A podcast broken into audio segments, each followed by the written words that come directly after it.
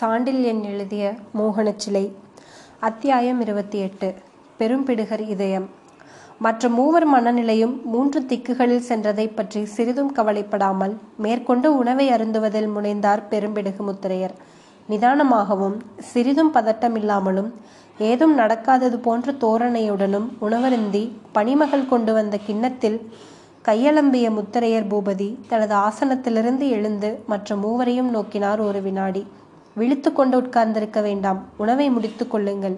வெளியே அணிவகுப்பை பார்க்கிறேன். அங்கு வந்து சேருங்கள் என்று உத்தரவிட்டு சென்றார் தமது அறையை விட்டு. அரண்மனை பெரும் சதுக்கத்தில் வீரர்கள் அணிவகுத்து நின்றனர். சிலர் புறவி வீரர்கள் சிலர் காலாட்படையினர். இவர்களுக்கு முன்பாக பட்டத்து யானை சர்வலங்காரத்துடன் நின்றிருந்தது. பெரும்பிடுகர் படிகளில் முகப்புக்கு வந்து மேற்படியில் உட்கார்ந்து கொண்டதும் வீரர்களின் அணிவகுப்பு மெல்ல நகர்ந்தது. பிறகு துரிதமாக இயங்க முற்பட்டது. அந்த சமயத்தில் உணவை முடித்து கொண்டு வந்துவிட்ட மாறன் பரமேஸ்வரனும் இளையவேலும் இருந்து இளைய முத்திரையனாக மாறிவிட்ட அவனது மகனும் இதயகுமாரனும் அங்கு வந்து சேர்ந்தனர். அவர்கள் வரவை காலடி சத்தத்தினாலேயே உணர்ந்த பெரும்பிடுகர் இதயகுமாரனை அழைத்து தமது பக்கத்தில் உட்காரும்படி சைகை காட்டினார். பெரும்பிடுகரின் பெருந்தன்மை இதயகுமாரனின் மனதை தொட்டுவிட்டதால் மகாராஜா தங்களுக்கு சம சமதையாக நான் உட்காருவது சரியல்ல பின்னால் நிற்கிறேன் என்றார். பதிலுக்கு பெரும்பிடுகரின் இரும்பு உலக்கை போன்ற கை பின்னால் வந்து இதயகுமாரனின் கையை பற்றி இழுத்து பலவந்தமாக அவனை உட்கார வைத்தது. இது என்று இழுத்தான் இதயகுமாரன். வீரனுக்கு எந்த இடமும் தகுந்த இடம். தவிர நான் உத்தரவை விட்டு அதை மறுத்து பிழைத்தவர் சந்திரலேகாவில் கிடையாது என்றார் பெரும்பிடுகர். அத்துடன் சொன்னார் சோழ வாலிபனே இந்த அணிவகுப்பை பார். இது மாதிரி இன்று வரை நீ பார்த்திருக்க மாட்டாய் என்று. அதற்கு பிறகு அவர் பேசவில்லை. இரும்பால் செய்து பிரதிஷ்டை செய்யப்பட்ட பயங்கர பதுமை போல் உட்கார்ந்திருந்தார். அணிவகுப்பு ஏதோ பெரிய யந்திரம் போல நகர்ந்தது. படையின் முன்னணியில் இருந்த காவல் படையினர் வேல்களையும் எரியும் பாணியில் கைகளை உயர்த்தி கொண்டும் கண்களை எதிர்ப்புறம் நோக்கி கொண்டும் ஒரே சீராக நகர்ந்தனர். அப்படி நகர்ந்தபோது ஒரு வீரனை இன்னொருவன் இடிக்கவில்லை. ஒரு வீரன் பின்தங்கவோ ஒருவன் அதிகமாக முன்னேறிவிடவோ இல்லை. ஏதோ நூல் பிடித்தது போல் ஒரே மாதிரியாக இடமிட்டு நகர்ந்தனர். சுமார் நானூறு வேல்கள் அந்தரத்தில் அசைவது போன்ற பிரம்மை பார்ப்பவர்களுக்கு ஏற்பட்டது. சூரிய கரணங்களால் அவற்றின் கூர்மையான நுனிகள் பளபளத்த போது சூரியனையும் தோற்கடிக்கும் நானூறு நட்சத்திரங்கள் கீழே இறங்கிவிட்டன போல் தோன்றியது இதயகுமாரனுக்கு. காலாட்படை சென்றதும் புறவிப்படை இயங்கியது. முதலில் சிறிது அசைவு அடுத்து காற்றின் வேகத்தில் நானூறு புறவிகள் சுழன்று சுழன்று சென்றன அந்த சதுக்கத்தில். புழுதி எழும்பக்கூடாதென்பதற்காக சதுக்கத்தில் புல் அளவோடு வளர்க்கப்பட்டிருந்தபடியால் புறவிகள் சறுக்கவோ மண்ணை எழுப்பி மன்னன் கண்களை கண்ணை மறைக்கவோ திடீரென்று இல்லை. திடீரென்று புயல்கள் சுழல்வது போல் அணிவகுப்பு சுழன்றது.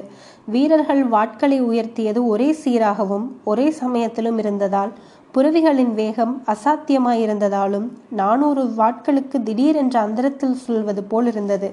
அந்த நானூறு வாட்களும் மூன்று முறை சுழன்ற பிறகு புறவிகள் படிகளில் அடியில் ஒன்றுக்கு பின் ஒன்றாக செல்ல வீரர்கள் வாட்களை தாழ்த்தி வணக்கம் தெரிவித்து எதிரியின் எதிரிலிருந்த காட்டில் மறைந்து விட்டார்கள். இத்தனைக்கும் அசையாமல் நின்று பட்டத்து யானை பெரிதாக பிளறியது.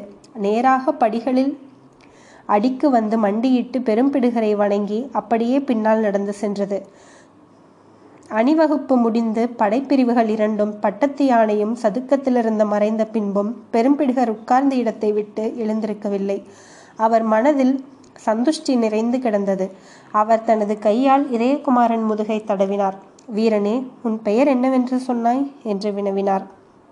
தங்களுக்கு தெரிந்ததுதான். இருப்பினும் சொல்கிறேன் இதயகுமாரன் என்றான் இதயகுமாரன். சரியான பெயர் என்றார் பெரும்பிடுகர் பெயரில் என்ன இருக்கிறது? என்று இதயகுமாரன் இடக்கத்தை காட்டினான்.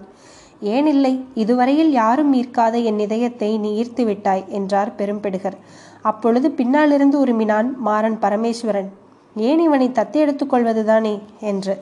செய்யலாம் மகனும் பேரனும் இல்லாதிருந்தால் செய்யலாம். எவ்வளவு வீரர்கள் இருந்தாலும் இந்த நகரத்திற்கு இப்பொழுது தேவை.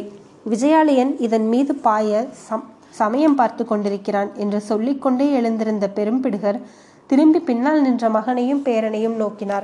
இருவர் முகத்திலும் கோபத்தின் குறி அளவற்று இருந்தது. அந்த சினத்துடன் கேட்டான் மாறன் பரமேஸ்வரன் இந்த ஊருக்குள் அனுமதியின்றி நுழைவோரை நாம் என்ன செய்வது வழக்கம்? என்று. வெட்டி போடுவது வழக்கம் என்றார் பெரும்பிடுகர் சர்வசாதாரணமான குரலில். அப்படியானால் இவன் ஏன் இன்னும் உயிருடன் இருக்கிறான்? மாறனின் அடுத்த கேள்வி முக்குரத்துடன் வெளிவந்தது. இதை நீ ஏற்கனவே கேட்டாய் பதிலும் சொல்லிவிட்டேன்.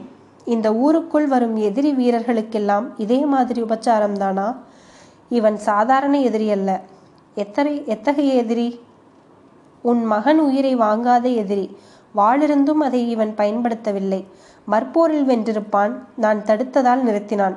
இந்த உரையாடல் வரை மௌனமாயிருந்த இளையவேல் அப்படியானால் அவனை சகல மரியாதைகளுடன் பரிசு கொடுத்து சோழ நாட்டுக்கு அனுப்புங்களேன். உங்கள் ஜன்ம கைவரிசையை அழைத்து வரட்டும். என்றான் சீறினான். பெரும்பெடுகர் பேரனுக்கு உடனடியாக பதில் சொல்லவில்லை. சிறிது சிந்தித்தார். அப்படி இவனை அனுப்பி விடுவதற்கில்லை. இவன் வீரத்தை பற்றி திட்டமாக எனக்கு எதுவும் தெரியாது. உன் கழுத்தை நிறுத்ததை பார்த்தேன். ஆனால் நீ இருந்த நிலை சந்தர்ப்பத்தால் அசட்டையால் யாருக்கும் வரும்? இன்று காலை அவன் கதியை முடிவு செய்தோம். நமது வாழ்க்கை வழக்கமான முறையில் என்று கூறினான். அது வேண்டாம் என்று தடுக்க முயன்றான் மாறன். ஏன் உன் மகனிடம் உனக்கு நம்பிக்கை இல்லையா? என்று வினவினார் பெரும்பிடுகர். இருக்கிறது இருந்தாலும் என்று மாறன் தயங்கினான். போதும் என்பதற்கு அடையாளமாக கையால் சைகை செய்த பெரும்பிடுகர். பிறகு இதயகுமாரனை நோக்கி திரும்பினார். இதயகுமாரா இந்த ஊருக்குள் உத்தரவின்றி நுழைபவன் ஒற்றனாயிருந்தால் வெட்டி போடுவோம். வீரனாயிருந்தால் என்னிடமுள்ள சிறந்த வீரனுடன் சண்டை செய்து வெற்றி பெற்றால் தப்ப விடுவோம். பின்னால் சொன்ன சந்தர்ப்பம் உனக்கு அளிக்கப்படுகிறது. இன்று மாலை நீயும் இளைய முத்திரியனும் இதே சதுக்கத்தில் என் வீரன் முன்பு சந்திக்கிறீர்கள் என்று கூறிவிட்டு மகனையும் இளையவேலையும் வழிவிடச் சொல்லி உள்ளே சென்று விட்டார். மற்ற மூவரும் ஒருவரை ஒருவர் பார்த்து கொண்டு நின்றனர். இன்று மாலை உன் வாளின் திறமையை பார்க்கிறேன் என்று சீறிவிட்டு திரும்பி சென்றான் இளையவேல். அவன் தந்தை அவனை தொடர்ந்தார். தனித்து விடப்பட்ட இதயகுமாரன் சிறிது நேரம் படியில் உட்கார்ந்து விட்டான். சுற்றிலும் இருந்த சந்திரலேகாவின் அமைப்பும் அதுவரை நடந்த அணிவகுப்பையும் எண்ணினான். இந்த எதிரியிடம் போரிடுவது விஜயாலயருக்கு பெருமைதான் என்று உள்ளூர சொல்லிக் கொண்டான். பிறகு அவனும் எழுந்து அரண்மனை சென்றான். அன்று அவனுக்கு பணிப்பெண் பணிவிடைகளை செய்தாள். மாலையும் வந்தது. விளக்குகள் ஆங்காங்கு எரியத் தொடங்கின. அந்த சமயத்தில் இதயகுமாரன் அறையை அடைந்த பணிப்பெண் உங்களுக்காக பெரும்பிடுகர் காத்திருக்கிறார் அரண்மனை சதுக்கத்தில் என்றாள். இதயகுமாரன் உடையணிந்து வாளை கச்சையில் கட்டிக்கொண்டு புறப்பட்டு வெளிப்படிகளுக்கு வந்தான். அங்கு காலை போல் பெரும்பிடுகர் மேற்படியில் உட்கார்ந்திருந்தார். சதுக்கத்தில் வீரர்கள் அவர் அரை சக்கரமாக வட்டமாக நின்று கொண்டிருந்தனர். அவர்களுக்கு நடுவில் இளையவேல் நின்றிருந்தான். நீண்ட வாளை இடைக்கச்சையில் கட்டியிருந்தான். அவனிடமிருந்த வட்டத்திற்கு படிகளில் இறங்கி சென்றான் இதயகுமாரன். தரையை அணுகியதும் வாளை உருவி பெரும்பிடுகரை நோக்கி தாழ்த்தி தலையையும் வணங்கினான். இளையவேல் எந்த மரியாதையும் செய்யவில்லை. ஆத்திரத்துடன் சதுக்கத்தில் போரிடும் இடத்திற்கு சென்று வாளை உருவிக்கொண்டு நின்றான். இதயகுமாரன் தங்கள் போருக்காக செய்யப்பட்டிருந்த ஏற்பாடுகளைக் கண்டு பிரமித்தான். சுற்றிலும் பத பந்தங்கள் எரிந்து கொண்டிருந்தன.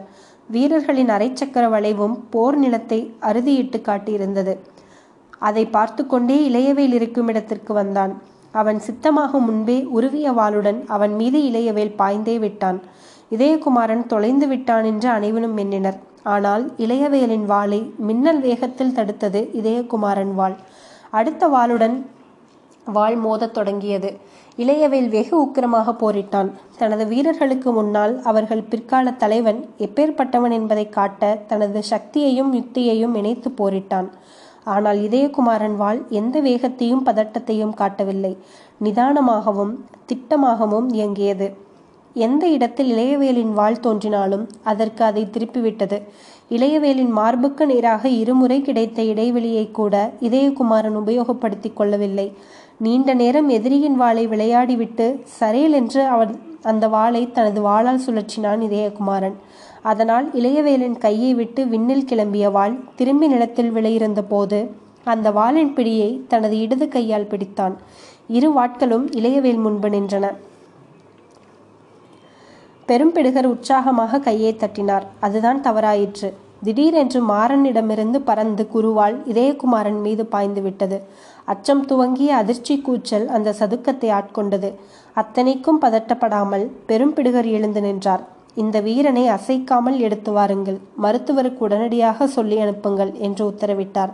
இதயகுமாரனை இரு வீரர்கள் தாங்கி வந்ததும் மேற்படியிலிருந்த பெரும்பிடுகன் அவனை தனது இரு கைகளாலும் வாங்கி கொண்டு உள்ளே நுழைந்தார்.